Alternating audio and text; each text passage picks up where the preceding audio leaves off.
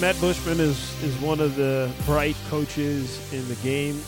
During the game, you know what? Just answer the phone. Great. He needs to get thrown out of the game because if you're going to do some stupid shit like that, you need to get thrown out of the game. Welcome to another episode of Digging In with JP Arencibia. I'm your host, as always, Nick Ashbourne, and today our guest is Matt Buschmann, Blue Jays bullpen coach, a guy who I'm not sure is a household name for everybody, but he's one of the sharpest dudes in I think baseball overall, but particularly the Blue Jays organization. Very quickly after his playing career, he was able to move into front office role with the Giants, and now he's got a coaching role with the Blue Jays. He seems to move quickly, and uh, he's already accomplished a lot at a very young age. Yeah, Matt Buschmann is is one of the bright coaches in the game. He's uh, super young. He looks like a player for I mean this guy walks down to the bullpen people may confuse him for the starting pitcher if if people don't know who he actually is cuz he's he's that young he's still in shape he still looks like he can play. Um but he's good and he has a lot of backgrounds in different parts of the game in the front office and development and all these different things and also played it and toed the rubber in the big leagues and played in the minor leagues for a while and so he he did a lot of things in this game which I think are valuable. Also why it's fun to have him as a guest is because he's very articulate and he has he, he, he is very good at explaining things. And i think that's one of the biggest things and assets as a coach is you can come up with all these game plans and all this great information but if i can't communicate at at just the baseline with players and have them kind of understand what i'm trying to say then you're kind of you're useful. So or useless. And so he does a good job of that, and and that's why I think the the Blue Jays are are in a good spot to have him not only learning under Pete Walker, but also you know continuing to grow for the future of the organization. Yeah, when you speak to Matt, you really get the sense of how good he is at explaining things because sometimes, even if you don't ask the right question, he will present the right answer. He's someone who he just has a, a, good understanding of taking complex concepts and making them simple and understandable. And as you pointed out, that is one of the best things you can have in a coach. But before we get to Matt, I want to talk about one of the goofier stories in baseball recently. I'm sure you've seen this clip. Keon Broxton got a two game suspension for throwing his batting gloves away. He was disgusted after a called third strike. But he's walking back to the dugout. He's not looking. He just tosses his gloves away, and one of them hits the umpire in the face. Clearly not hard. He didn't whip the glove. I mean, I go. I guess it traveled a decent distance, so it must have had some velocity on it, but it definitely didn't hurt the umpire. Hit the umpire. He was immediately tossed from the game, and now he's got a suspension. And I just wanted to touch base with you in terms of whether that makes sense to you at all, because it certainly doesn't make sense to me, and what the guidelines should be for something for someone getting tossed from a game, because it's feeling like umpires can do things fairly arbitrarily. If they don't like what they see, boom, you're gone. Maybe we need a more specific set of guidelines of what constitutes an offense that you can get tossed for. Yeah, listen, I was kind of bothered by this suspension. It's stupid. You can't tell me that somebody, uh, you know, for example, let's say Clint Hurdle. Clint Hurdle got a couple games, and he was having guys throw up and in, and with a baseball, and almost, you know, hitting guys, and th- that's what Pirates are known for. Man, is don't they're gonna throw up and in. They just it is what it is. But first off, if anyone has ever thrown a batting glove, and if you flick it or throw it sideways, any kind of way you throw it, really, you have no idea which way this thing is going to go. Like if we had a target practice with batting gloves, you would you would not be able to really continuously hit the, the target that you're going after because it almost works like a frisbee or whatever. If wind you know it can go one way or another. He's not trying to hit the umpire. He obviously was upset and here's here is the issue is there's a million other directions, or not maybe a million if you take it 360 degrees. I guess there's only a lot of other options. There are plenty of options in the in the in, of the vicinity of not to throw it towards. So, be upset. Throw it towards second base. Unfortunately, the bat boy is going to have to run out there and pick it up, but throw it towards second base. don't flip it backwards because you know the umpire's standing back there. Now, do I think that he deserves? Yes, he gets getting thrown out of the game. He needs to get thrown out of the game because if you're gonna do some stupid shit like that, you need to get thrown out of the game. Really? Because what, what if the what if the gloves had gone like you said? It, it could be target practice. He'd never be able to do it. What if it just It- uh, flown some direction? Yeah, but you have yeah, but you have to send the point. You have you have to send a point that you can't flick it that direction. But the suspension is to me what's ridiculous. Like you you because what happens is you throw a guy out for that. Everybody watches Sports Center or whatever it may be, highlights wherever you watch it, and so they see that players go, "Damn, he got thrown out for that." Well, I'm not gonna throw it towards. Everybody knows you can't hit the umpire. I mean, it's just it is, is what it is. Even stupid stuff like if you bump an umpire, a lot of times you're not trying to bump an umpire, but if you do, you know that you're about to get in trouble. If you hit an umpire after a call that you're not happy with, and it hits the umpire, you throw the glove and hits him, you're out of the game, dude. Brett Brett Lawrie threw the helmet down after a terrible call. He had gotten hosed, and he was rightfully so to be upset. The helmet bounced off the ground and flew back and hit the umpire.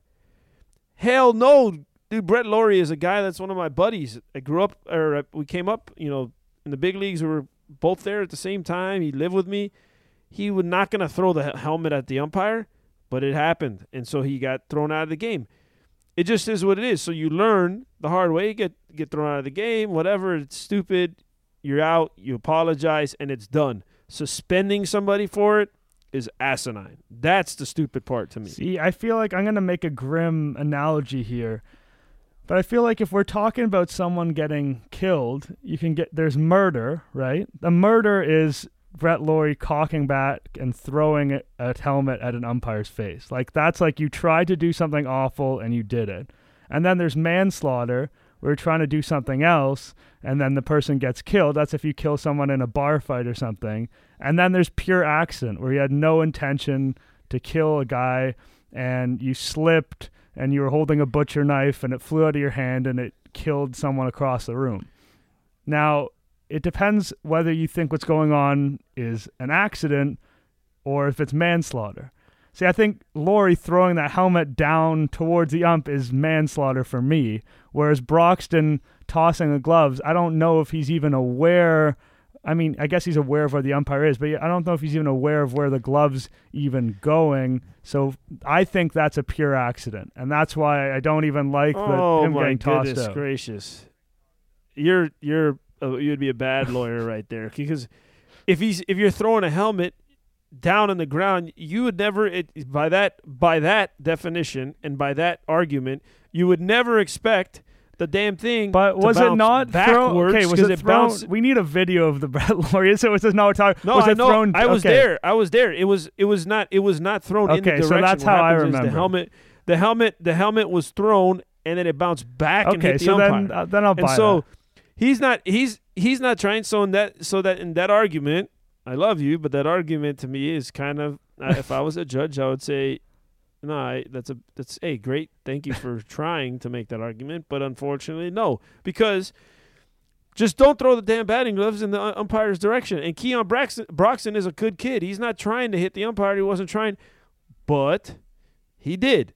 So unfortunately, because it hits the umpire, he gone. Send him to the showers, but do not suspend him. Do not sus- That's Well, yeah, stupid. you can't suspend someone for something that we agree is an accident. I will. I'll rescind the manslaughter charges on Brett Lawrie. In my memory, he was Thank throwing you. it kind of directly forward into the ground to hit the umpire, but I guess you would have a yeah. You're okay, wrong. that's fair. I don't know when this happened, like 2011 or something, eight years ago.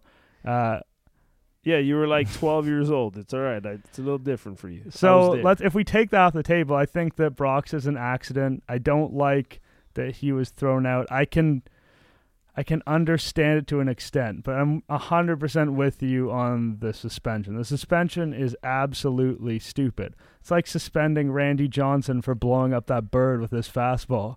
Like Yeah, it's like, oh, yeah. animal cruelty. Here's a two game suspension. It's like, no, that's ridiculous. The guy's throwing No. fastballs out there. Like I'm sure I don't know what Keon Broxton has to say about this or what he said, but I'm sure if you talk to him, it was like it was the farthest thing from his mind. The idea that it could conceivably like Well- catch an umpire perfectly. Be suspended or, for? or did he be suspended for? You also, but you, I mean, that's like if if hitters then started throwing bats into the stands and it and you know the nets are there, but if it were to hit somebody, it's like, well, you're out of here. You're like, what? I wasn't trying to throw the damn bat and into that the stands. there's money but on the line, right? On a suspension. in what sense? Oh yeah, yeah. If you're suspended, that kid ain't getting paid. Yeah, so Broxton's a young suspended. guy kind of trying to establish himself at the big league level. This guy's not gotten paid yet. And, you know, I'm not out here saying that guys making the minimum MLB salary aren't doing fine in a general sense. I'm sure I wouldn't mind a cut of the MLB minimal salary, Dan, if you're listening. But, uh, you know, he's not a guy with buckets and buckets of money saved up in the bank. So, you know, maybe if this were a different player, if it were Albert Pujols or something, we could laugh about it a little bit more and like this is goofy. But you really are taking money out of someone's pocket for an absolutely ridiculous reason. Yep, I I think it's stupid, and you know, it, it's just I don't know. I, I I'm just kind of dumbfounded with sometimes some of the decisions and fines and some of the things suspensions that are given out. You think that a guy will do something and gets a huge suspension, and he doesn't get a good suspension, and then somebody that does something that's very you know just minuscule, then he gets a suspension. They they have to figure that out. The CBA is coming up. I'm sure there'll be a lot of talk about that crap because that's another thing that I think baseball, whoever runs it, Tory, Joe Torre, possibly, he's. I think sometimes he forgets, like he was a player and the shit that they used to do and get away with. So I don't know. All right, we'll leave it there and turn it over to Matt Buschmann. All right. So joining us, as promised, and uh, Nick referred to you as sharp earlier. I would say that that is a, uh, an accurate assessment, even though it hates it pains me to say you're a Vandy guy. I mean, you're you are uh, you've always been sharp, and you know you're one of the reasons why I, I believe that this uh, organization is going in the right way. But talk about your first year, one of the coaches, one of the youngest coaches, uh, I would say in all of baseball. So talk about your first year so far up to date. Uh, well, first of all, I appreciate you saying that. Well, I think the jury's probably still out if I'm sharp, so we'll see. Um, but yeah, the first year is uh, it's been awesome. Um, it's been really fun. Uh, I think in some ways because of just the amount of learning I've been able to do, just kind of being around, you know, guys at the highest level and coming from player development last year. Um, it's kind of helped me connect some of the thoughts or some of the things I learned about how you know organizations are developing players, you know, to play at the big league level, and then now seeing it at this level day to day, um, it's given me kind of a fuller picture of just you know what it takes and what's most important. So, um, but you know, at the end of the day, I, I've had a lot of fun because the staff uh, is a younger staff with uh, some really cool, uh, experienced coaches uh, mixed in, and uh, I think the luckiest part of, of my gig is just being being able to be under Pete Walker. Uh, I learn from him pretty much every day, so it's just been it's been exciting. You talk about development, and you know you, that's your background. Obviously, you're a pitcher. You get guys like a Zack Godley, different players like that that come in, Neil Ramirez, and then I'm sure you guys have information that you think that they're more valuable than what the team thought. You know, put aside business, how do you approach getting a guy? Is it the first time you, you guys pick him up, you say, hey, this is what I think can work for you? Or are you able to, to kind of see the process and then continue to grow him into what the Blue Jays feel like is the best way to use, you know, their, their tools? Um, I, that's a really good question. I think that's the that's the battle, right? It's it's being able to, you know, look at the information that's available because there's a ton of it. You know, make basically make some assumptions based off of it or what you feel like would help. But I think the thing I've learned is, you know, to take a little bit of time just to watch them go through their daily routine. Um, because maybe that answers some questions you have in your mind about uh, certain things that the maybe the analytics say. Um, so that you kind of match what kind of what you see through the daily routine, how they pitch, how they work, with the information. And I think I think the final question is what's the time horizon? Um, you know, some things may be a kind of a longer process to say we think this could help you. Um, you know, and you have to kind of match that with, you know, how open that player is and and understanding that a lot of these players, like the guys you mentioned, are, are kind of grasping hard onto, you know, being a major league player and um, having had some success, but now you know they're, they're switching teams or there's a tentative hold on, you know, playing in the big league. So you know you're kind of battling all those different things. So um, I think for the most part, it's just getting to know the player first, so that when you sit down and present any information, you know, you hope that they're a little bit more open to it instead of just kind of throwing it in their face right when they get here. Matt, this is going to take things kind of right back to basics, and you've touched a little bit on the sort of things you're involved with on a day to day, but I don't think the average listener or fan really knows what a bullpen coach does at the ballpark day to day. So I was hoping you could take us through a little bit what your routine looks like, what's expected of you, because I think the title bullpen coach could be a little bit deceptive in terms of what it is you do. Um, yeah, absolutely. Um, I think that's just, I think coaching roles are, are probably in the middle of uh, kind of all being changed and the expectations in each role with the amount of technology and analytics. So, you know, for me personally, um, I, I'm I'm here to just support the players in any way I can. I'm here to support Pete Walker, and you know, the things that I do know or that I feel comfortable with are some of the technology and analytics, and so you know, for me, it's immediately trying to find ways to use those things to help our pitchers, and you know, in a supportive role and and bring about maybe some information that wasn't there before. So I would say before the game, a lot of it is just, you know, constantly looking through and go, hey, are there any adjustments that could be made, or is there any ways for any of our pitchers to get better? Um, and then on top of that, you know, I think it's just uh, one of the big things is going through the advance work and trying to game plan for the relievers. So, uh, giving them an understanding of the hitters, and, and then hope hopefully giving them information on how best to use their stuff against the lineup we're going to face. Uh, I'd say that takes up a lot of a lot of the time, and then during the game, you know what? Just answer the phone. Great. Easy enough. Uh, yeah one thing that is interesting about your background, you're very young in your kind of post playing career, and we'll get to your playing career a little bit later. But you've had one year you've worked in pretty much a front office role, and now you're working in a coaching role. Which side of that coin do you feel more comfortable with, or do you think is more likely to be your future? Or, and I think you've kind of touched on this a little bit yourself, do you think that's a, becoming a distinction without a difference? Yeah, I mean, I, I think it is. I think having the ability to see kind of the whole map is really helpful in whatever role. I guess you you want to say like what side of the coin you want to be or coin you want to be on, but you know, for me, I don't know if there's one thing that sticks out in that sense.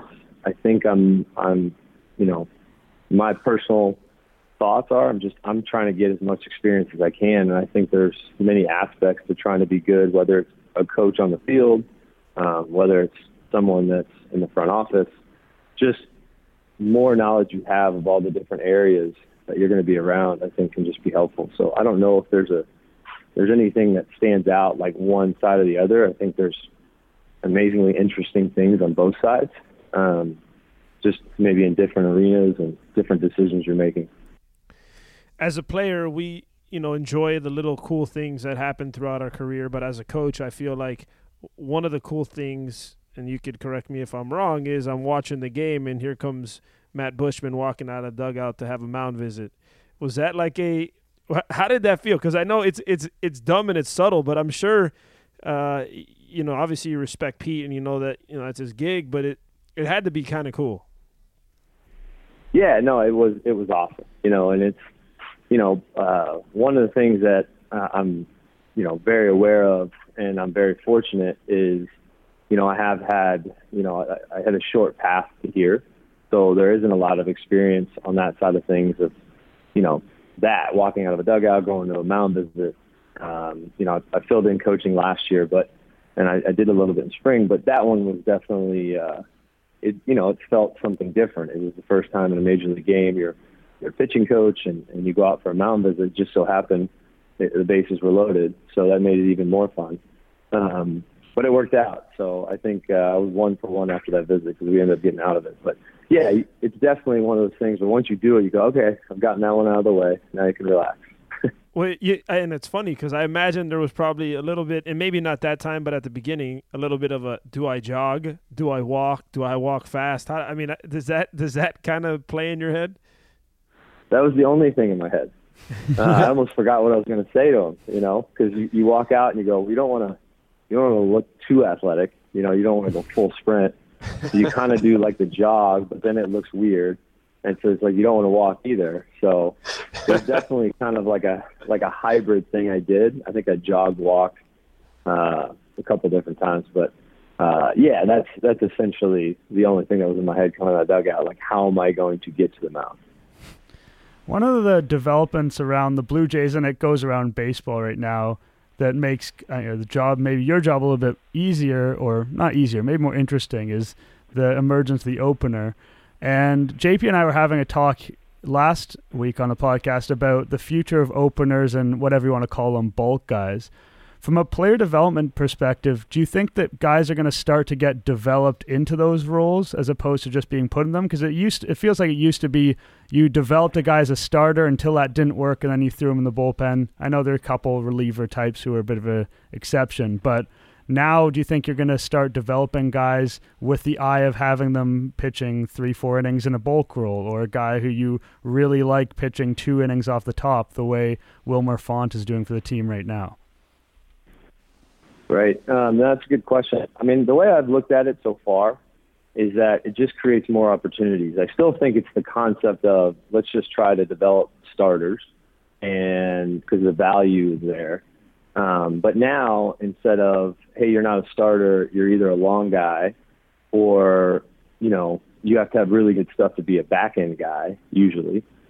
Now there's just more landing spots for those guys that potentially can't go through the third time through the order maybe they have good stuff, um, or even struggle the second time through the order, but for whatever reason, you know, for three innings are really good. It's just it's creating more landing spots for those guys, and and now all of a sudden, you know, they tend to have value when maybe they didn't before. So, what you're going to end up seeing, I'm sure, is I don't think you'll develop guys in that role.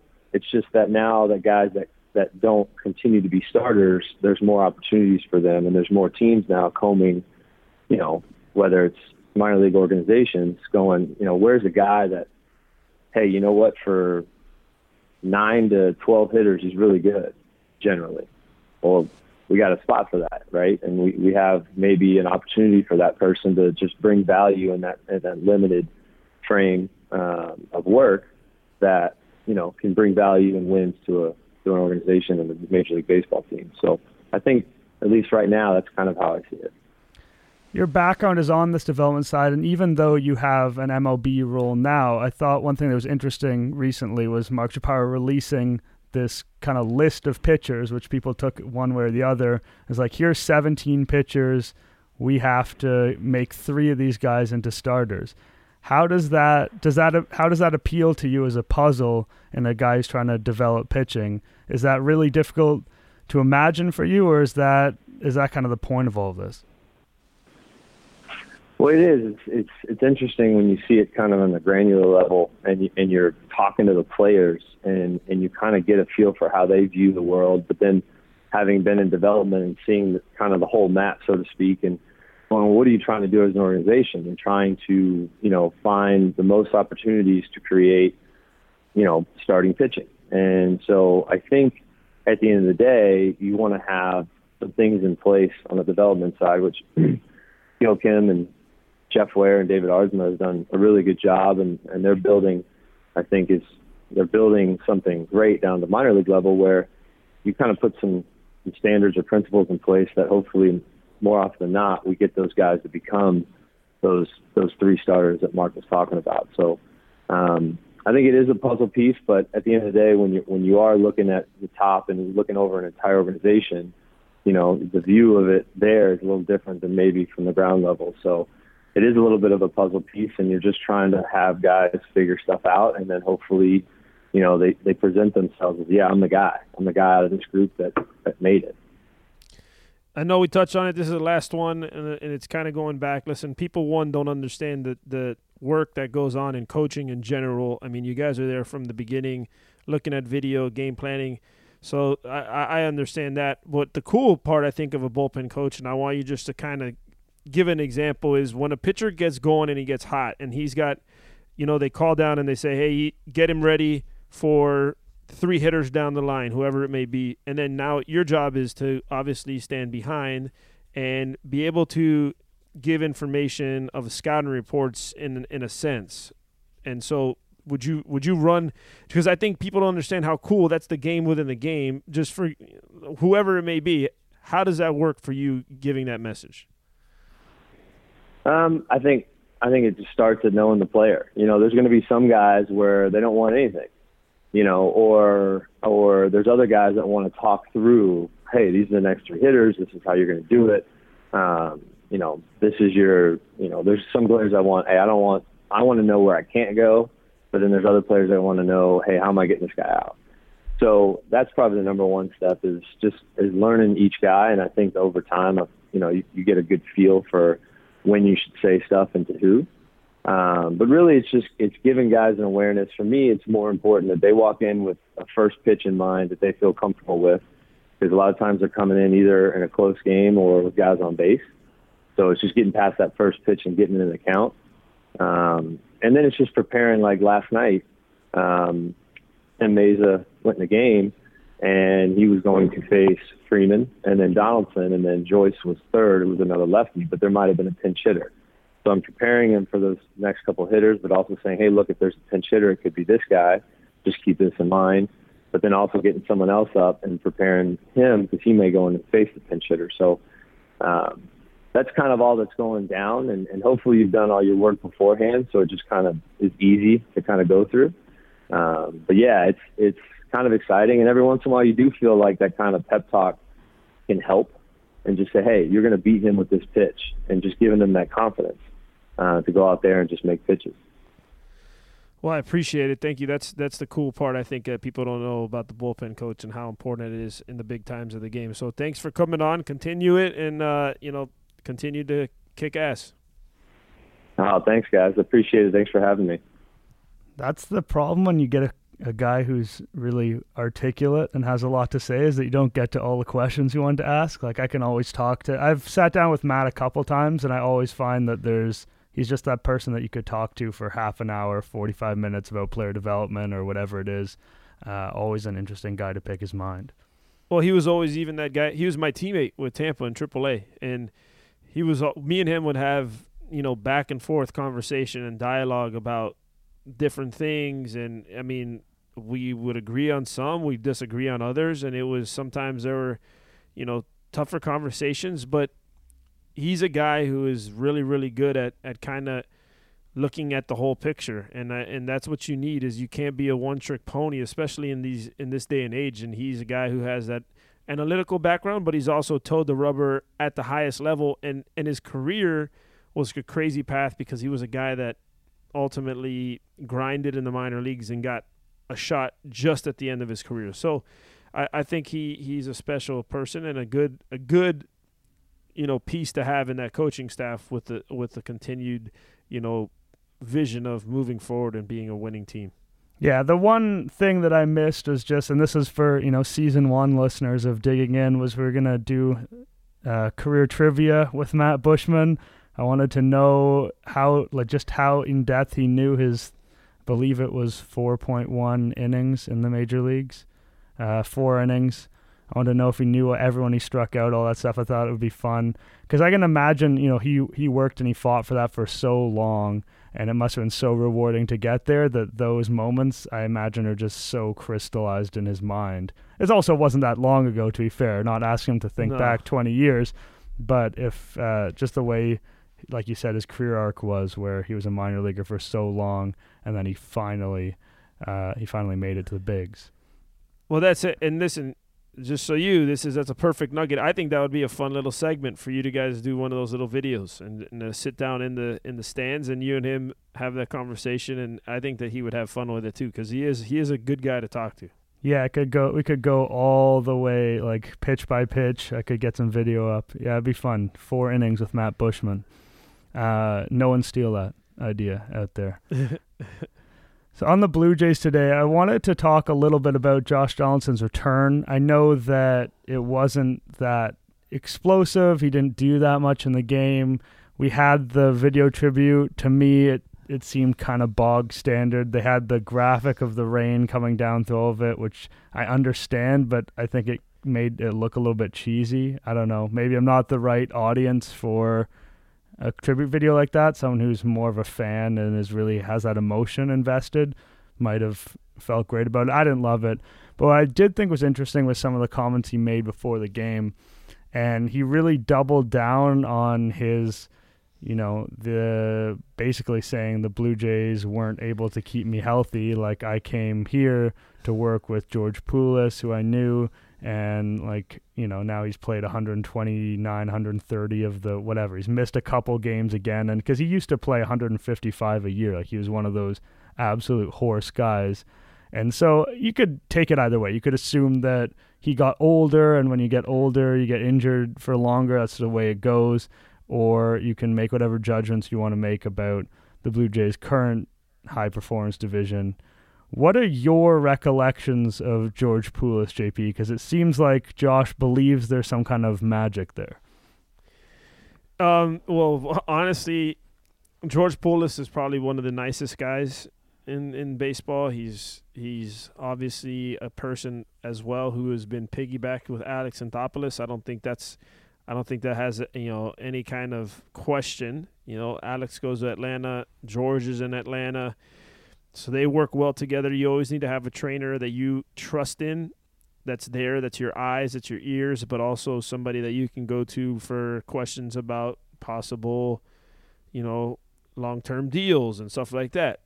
So George is a is is a bigger part than just being a trainer and he's a big asset to Alex Anthopoulos. So that's the first thing. But he's a great guy, and he's good, and he does and he does a good job. And also, not to get lost in this, is there's a also the assistant trainer. His name is Mike Frostad, who was the assistant trainer with him in Toronto as well. So the both staffs that were in Toronto, George Poulis, Mike Frostad, they are both now one and two eh, with the Braves. So that that whole that package is a is a deal package, and I'm sure you know, there was rules where he can get one guy over there, Anthopoulos, and then another one that they couldn't just cherry pick them, but they're both there now. And, you know, I think that Donaldson, that's a little bit of a shot at what the Blue Jays have going on there, obviously, as well. If you're saying I want it, they couldn't keep me healthy, I think that's kind of maybe there was some things that went on that I, that that maybe he tried to take a little bit of a jab without calling people's names out, but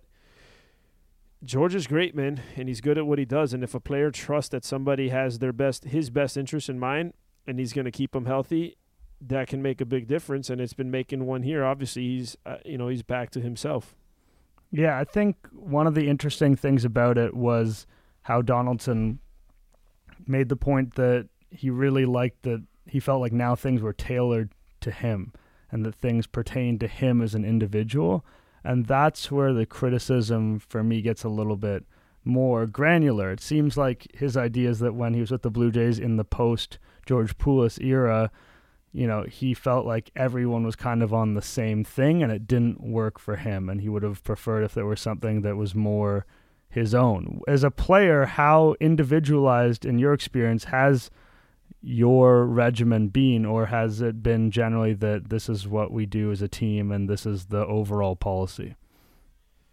Um, listen, it happens. You know, even with Roy Halladay back in the days, and this is not training staff. This is just scouting reports. A lot of them were tailored to Doc. You know, it was like, hey, cut her, cut her into this guy, cut her away. You know, sink her in, and it's like a lot of guys were going, hey, man, I don't even have this pitch. Like, but a lot of that a lot of that stuff was tailored to Roy Halladay. But sometimes when you're that kind of player, those are things that happen. And, uh, you know, I think there's obviously people that were together in the in the training room and there's people that have been there have come because of certain reasons or have been able to be a part of it because of certain reasons and I'm sure that that person gave priority to other people as well and so that happens. It, it, you know, you, you just think about it. That's just the way it, it all goes in this game. Is if somebody gets a job because of somebody else, they're obviously gonna they're gonna be more hand on hands on with that person, and and every player has certain people they go to. I've never been in a part of a clubhouse where it's tailored to just one person. Usually, they're pretty good at making sure everybody has their own tailored program because you are in the big leagues. But obviously, there's something that happened within that clubhouse that I'm not aware of because I wasn't there. That that was preferential preference to certain guys, and they had their own program, and and other people just kind of had to follow suit. Yeah, the Blue Jays. It's hard to say if right now they're any worse or better than any other teams in terms of training. Uh, like you could say this team gets keeps X players healthy and Y but unless you had a way to go in a time machine and give every team the exact same players at the exact same ages, like there's no way to know who's really, really good at injury prevention, who's really, really good at injury recovery. I know the White Sox back in the day had a really good reputation for keeping pitchers healthy, but I don't even think that really persists into today. So the best we can do is actually is kind of hear these individualized stories like from a guy like Donaldson, who felt like he had a better time with Poulis and Frostad than he did with the Blue Jays quote unquote high performance department. But even that is one guy. And he said, he said, like, like yesterday, he said, I hope it works for other people. And I did take some things away from it. It just didn't work for me. And I think the Blue Jays just get a little bit of a spotlight because they they called it this high performance department, and then they sort of implied that it would be this state of the art machine, and it hasn't really yielded any like unbelievable results. And I'm not saying like maybe it did prevent like we never know what injuries it prevented because the injuries never happened, right? But there haven't been years where the Blue Jays have had like no one injured or people have recovered super fast. So right now, I think that that's part of how people see the Blue Jays and their high performance department right now is that it sounds like it's going to be the state of the art thing. It was kind of pumped up, and there's not much evidence yet to suggest that it keeps guys healthier or returns them faster than any other system. Yeah, you know, and I, I just think yeah, there's two ways to look at it. You have to you tip your hat because I I do know being around that they have put a crap ton of money into this, so they're trying to be, I guess, new the the first ones to be able to push this high performance and see how big of a difference it can make. But you make those you make those decisions, and sometimes you have something, and then all of a sudden you, you send a tre- you set a trend, or you're the you you guys are just you figure something out that no one else has, or it doesn't help it doesn't do anything, and then you just go back to the vanilla stuff, right? Think about I look at it as you know the pitching coach for the Mets they, all of a sudden they go back to a pitching coach who's in his I mean the guy's in his 80s and he and it's like they've been pitching well, right? And so whatever that they had with the other coach was a newer age message that possibly wasn't resonating. And you think about it, Charlie Manuel now is the hitting coach, and they had Mallee, who was a hitting coach and did all this analytical stuff and all these analytical things from top to bottom throughout the minor leagues to the big leagues, and they think that they're advancing the game. All of a sudden, he's fired, and they have John Emanuel, who's the guy who's literally his. John Emanuel is going to be like, "Hey man, I don't care about all that crap. You have to have the right approach. Forget all the analytics. You have to have the right approach." That's he's going to go back. So it's the same thing for me. I look at it as his high performance. It's an amazing effort with a lot of money and a lot of things that have been put in place to see how it succeeds. But remember, Nick, too, is like you said, in any experiment, you have to have a control. And there is really no control because there's not this, you can't, I can't make Nick and JP and Dan and Zoobs, you can't make all of us the same person because we're not. So I might get more injured, and we might all be on the same program, but I may get more injured because of that's my body type or whatever. So I don't think that you can ever judge. I think that has to do with with scouting and looking into you know medical records and trying to figure out because there's guys that I've played with that work as hard as anybody, but they're always hurt, and that's just their DNA. And there's guys that don't do crap and they're never hurt, right? So.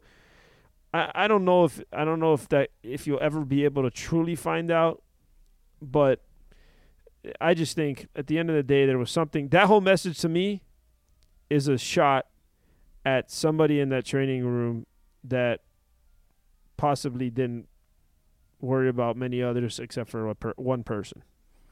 Yeah, I think it's an interesting little mini data point from Josh Donaldson. Like you said, there's no control, there's no way to know. And the Blue Jays should be commended for investing in the health of their players. It's absolutely a smart thing to do just as a business thing and just, you know, as the right thing to do. So I'm not out here criticizing the high performance department or saying that it's trash or anything like that. It just we haven't seen overwhelming results to suggest that it's been a huge difference maker yet, but we're only a few years in. Maybe maybe in 10 years the Blue Jays will be legendary for keeping guys healthy. It's hard it's really really hard to say. We'll never know the answer to that. So, let's wrap it up with something we can answer, which is today's would you rather. This one is uh, I would say more like goofy than truly unpleasant like we've had in the past. So, would you rather always have to wear Crocs or always have to wear socks with sandals?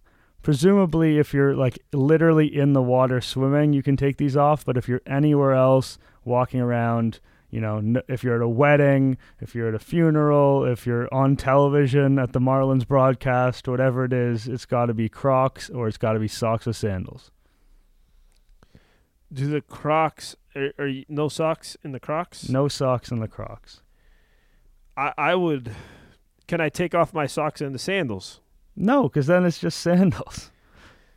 Dang it, this sucks. Um, listen, I'll just I'm gonna throw it out there. I I I hate I hate socks and sandals. I really do. I think they're like the stupidest look possible. I, I just not a big sock and sandals guy. Which I'm not a huge croc guy, but I'm less of a socks with sandals. I I've always thought that socks and sandals look super not good. They're like dumb. And it's so, a baffling look. Like it, you only you almost never see it because yes, people know that it's dumb. Yeah, I just I'm just not on, and I and I, I I'm one of those people that thinks like, hey, oh, that person's wearing socks with sandals. Oh, it sucks. So, I, I I would have to say based on that, I would wear Crocs everywhere. I would I would hope that uh, on TV they would allow me to wear the Crocs, which maybe I can get like some dressy looking Crocs that you wouldn't be able to tell, but like I, painted Crocs. Yeah, I don't know. I don't know, but it, I would take I would take Crocs over the sandals with socks. I don't know about you. I think Crocs are more comfortable, so that's something that probably leans in their favor. My first instinct is is to go with socks and sandals though, and I I hate that look as much as you do. I think it's a terrible look. I don't think it's especially comfortable.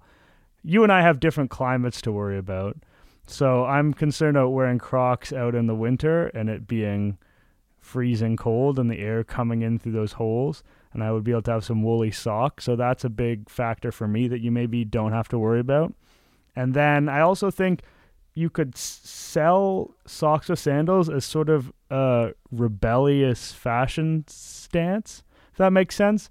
Like you're like, oh, everyone else thinks that socks and sandals are are are dumb, but like I'm going against the grain. Whereas I feel like with Crocs, it's pretty hard to sell it. Even no matter how much swagger you have, like I just don't think the Crocs will work. Whereas sometimes you see guys who have a lot of fashion or you know, frankly, if they're just like really rich or famous, wearing outfits that are stupid, like that objectively stupid.